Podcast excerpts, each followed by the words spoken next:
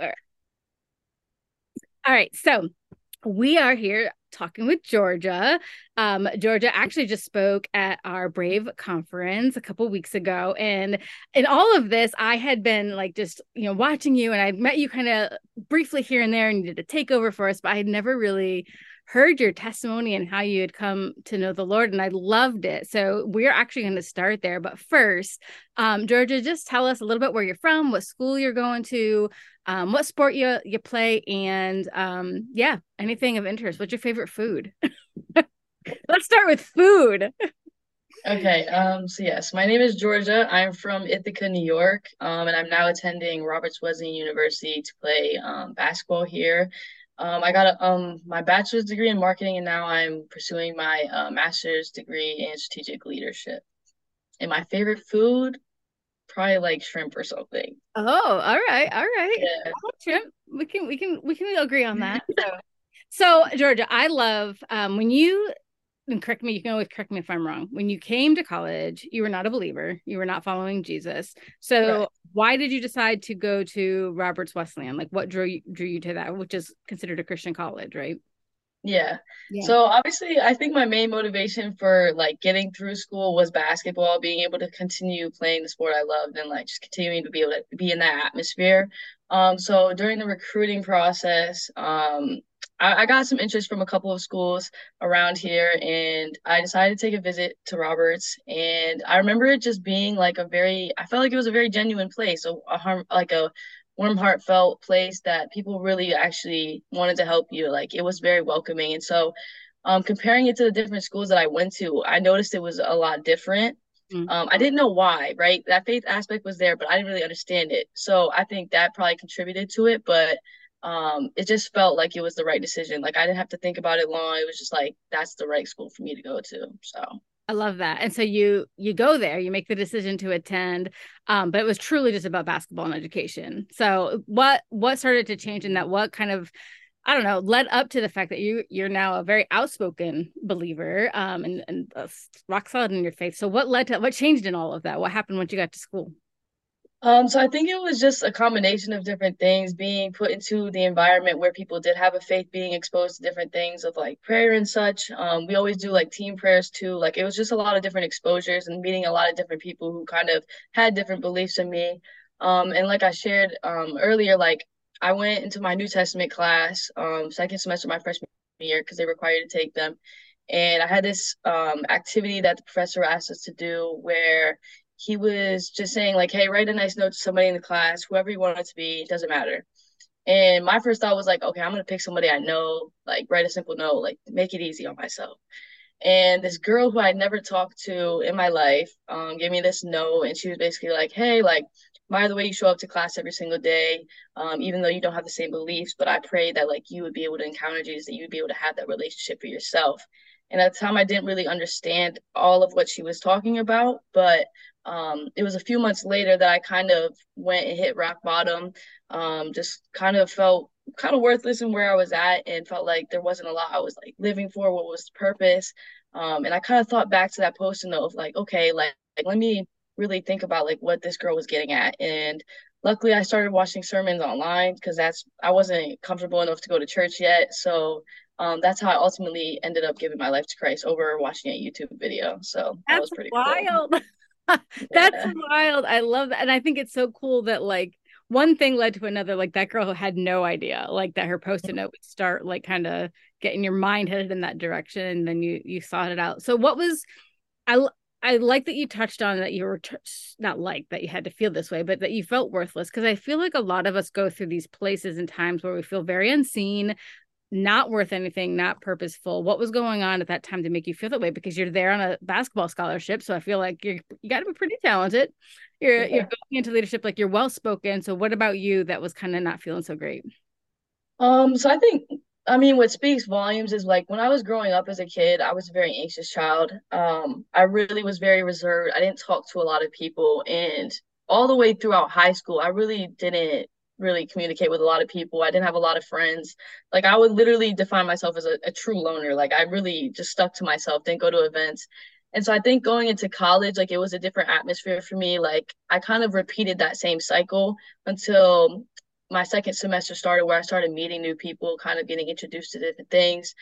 And I actually got into like my first kind of relationship with this guy and it ended up ending like when summer came and so i felt like it was the first person who really like showed interest or like cared for me. Mm-hmm. and i was like oh like maybe people do actually care about me. Maybe people like actually you know do see me and what i bring to the table type of thing. And so i felt like when that ended it kind of brought me back to this space of like oh this is why i always stuck to myself. Like you know, people don't really appreciate me. Like, it's better for me to just kind of stay to myself and not engage in those things because it's just going to hurt me. It's just going to like show me how flawed I truly am. And so I think at that point is why I just felt so like, just, I don't know, just rejected and yeah. um, just not feeling like I was loved and appreciated. So mm, that's real. So you go on this this digital search of trying to figure out faith and Jesus. What what was it about that sermon? What clicked for you? Like you're you're kind of feeling rejected you're feeling so why why did jesus translate for you as someone who loves you and created you and made you yeah. the way you are and maybe kind of poked holes in the loner theory? Yeah i think for a long time i struggled with a lot of uh, just people pleasing or thinking i have to like earn people's love it's like I always had to like go the extra mile for them to even like look my direction or be like show any type of appreciation. So I think when I learned about who God truly was, that He's willing to love me, even though I've already messed up and done all of these different things, and that He sees me differently than the world sees me, and like I don't have to earn His love. Like it's just always there. It's always unconditionally there. And I thought it was just such a new like concept to me, but it like it felt right. It was like, oh, like this makes sense. Like, okay, I'm loved. Like I don't have to worry about these outside perceptions as much. Yeah. So how has that changed? How has that changed how you view life? Like what and when you look back, you've had you've had some time, you know, you weren't like seven when you came to know Jesus. So like how has that changed how you view others? Has it changed how you like I mean, I I do love my alone time, so there's part of that, but I'm yes. Um, but how has that changed? Even maybe like the whole I'm a loner thing. Like, has it changed your perception of all that? Um, I think it definitely has. I think um when I was like to myself, I think I viewed the world more negatively. Um, but God's kind of showed me, opened my eyes to like the beauty that does surround me and what kind of goodness can come from connecting with different people, right? I, I before I wasn't able to really see like God's giftings upon people, but now I feel like I can see where God is moving through different people. And even though we're different, like together we can do so much. And so being able to kind of engage with those people, I'm able to see God's love greater because I'm able to see it in a lot of different avenues and just various ways. So I think it's definitely changed my eyes on just how I view people in general. Yeah, so true as it should, right? Um, so what are some things like you're you're a collegiate female athlete? What are some challenges um, even or some awesome things that you maybe both um, coming from the high school level going into college what were some things that you felt prepared for or maybe some things that you weren't so prepared for competing at the college level um honestly when i came in i had no idea what to expect to be honest i feel like i actually was expecting it to be a lot a lot more i feel like i set the bar really high i was like oh, i'm gonna come in here like i'm gonna suck compared to all of these people and i think like after some time like you finally like calm down you're like okay like I can relax. Like this is gonna be fine. Like as long as you put the time in, the effort in, like everything's gonna kind of like play itself out. Um, but I think something that like even to this day I feel like I struggle with is like not finding identity in my sport of like not basing my worth based on my performance. Like I have to catch myself some days of like someone will ask me how my day went and like it's really based on like did I have a good practice or did I have a bad practice or like I always feel like too, like during games, I have to catch myself too of like um not worrying about what people are thinking if I make a mistake on the court. Like they're gonna like you anyway. Like they're not gonna hate you because you you you messed up. You know, like just not basing who I am as a person based on what I can do on the court is definitely something I've struggled with for a while. Yeah, I think I think a lot, and I think basketball too. And I'll say this, just that's hard because there's only like 10 players in this little court. Everybody's on top of you in the bleachers. Like I can feel where that like whereas I don't know, sometimes in the open field like soccer you can kind of get lost in amongst 22 players and um I totally could feel that for you. So do you um what are some things that you know what are some truths that you speak to yourself to kind of combat that? Like hey if I screw up they're going to be really annoyed with me or whatever. What are some truths that you know that you you know maybe when your time of quiet like that's that wasn't right i shouldn't think that way. Like what are some things that you say to yourself?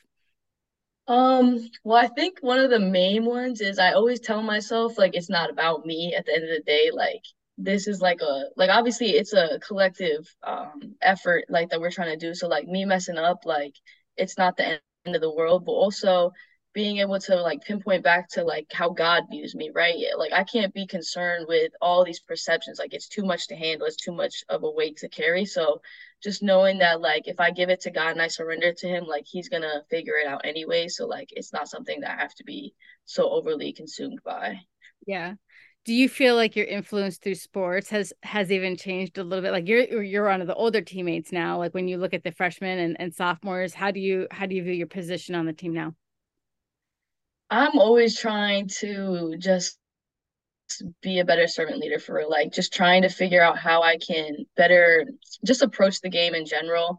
Um, and just trying to overlap a lot of the things that we read about in scripture, like not being quick to be angry or like just be, making sure that the way I react to certain situations, like the way I come back from making a mistake, like how am I perceiving myself, like how am I forecasting myself to other people to make sure that I'm leading by example, to make sure like you know we're kind of leading that next group of people to to be as great as they, they can be mm.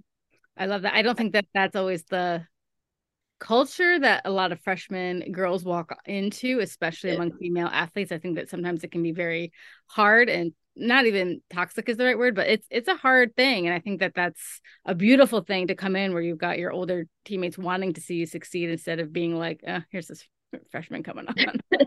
That can be tough. I've i've walked through some of that with some girls and that is a that is a really hard thing to walk through so i love that that you're there. So you go from um, a self-proclaimed loner to leader. There's your there's your like next book title loner to leader. And influencer look at that. So when that happens not to give you the credit. It's on the recording.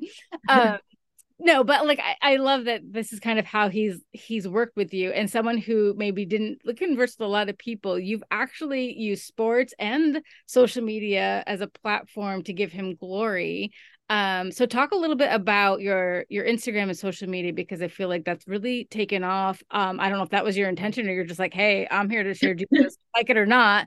Um that's a public that's pretty public. Um what what gave you that idea and how, what led to that um, I think growing weirdly growing up as a kid, like I always was the kid who kind of like pretended to make YouTube videos. Like I always just talk to myself or like be like, "Oh, this is what I'm doing today." Um, so but I had given that up for a while, but it was always like an interest of mine. I feel like God like like I always wanted to be able to help people, but I never had like that certain like that spark of like this is what it was. And so um when i did get my faith it was it was shortly after i felt like this this pull like i felt like god was like hey like you know you always wanted to help people impact people like now you got the gospel now you got the good news that you can really share with people. And so at first it was like oh i'm not ready for this. Like you know i was uh, like i'm still struggling at the time with like what people will will say about me? How are they going to judge me? Are the people going to reject me? And it was just a battle in my mind of like, oh, well, God's calling me, but I also don't feel like I'm adequate for this. Like, you know, so I was kind of like struggling with that.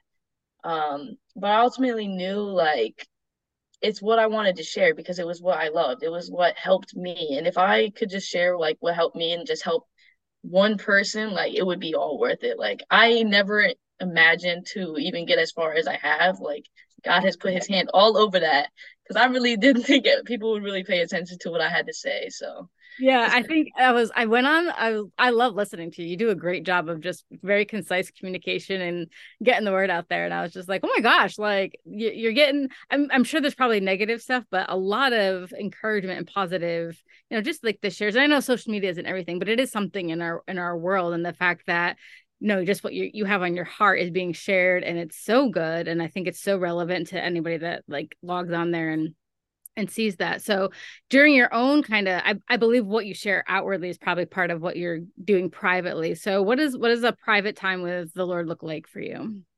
And um so every day in the morning i really like to just spend my time in worship because i feel like it's a time where i kind of just need to start the day off right of like let's not like indulge in like too much of other stuff and getting my mind already preoccupied. So I would definitely say like time of worship and just like just listening to music for a little bit. Um, obviously just praying. And I think throughout my day, I try to always like just keep him on my mind, like especially before practice, we always pray as well. But I think during the nighttime is really where God does a lot of his work. It's like when I have that time to escape from the rest of the day and be like, okay, what did God really teach me today? Like I try to really look at it and be like, okay, I took this away. Um, and obviously like reading through scripture, like can I apply anything to what I'm going through right now?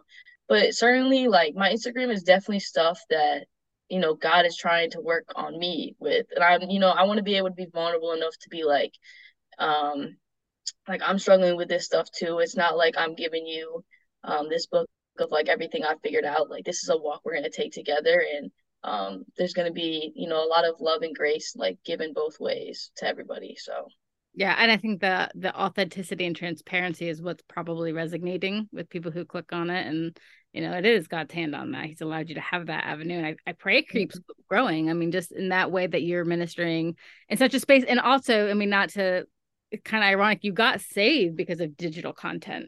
Like yeah like what a great thing. It's like you're kind of like the the next generation of discipling through digital creation. So there's that there is a beauty in having the technology though it can be malicious sometimes. I think there's also a great chance to to spread the gospel and you're a part of that so that's awesome. So um one final question is we always ask people what brave means to them and that can be anything and everything whatever kind of just pops into your mind first that's why i don't prepare you very well.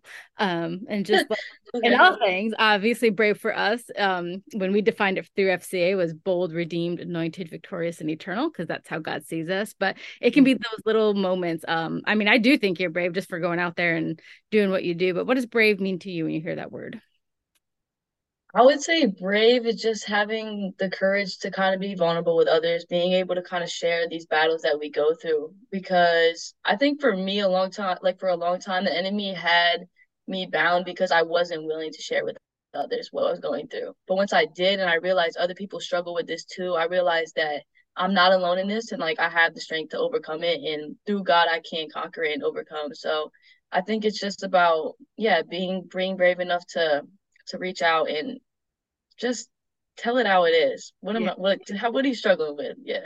yeah.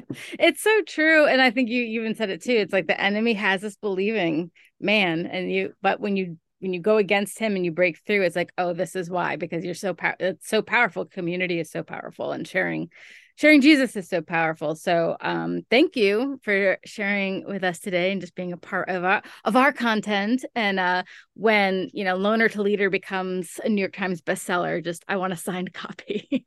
you know, I definitely will. uh, all right, Georgia. Thank you so much for being with us. I appreciate it. Of course, it was a great honor. Thank you. Yeah.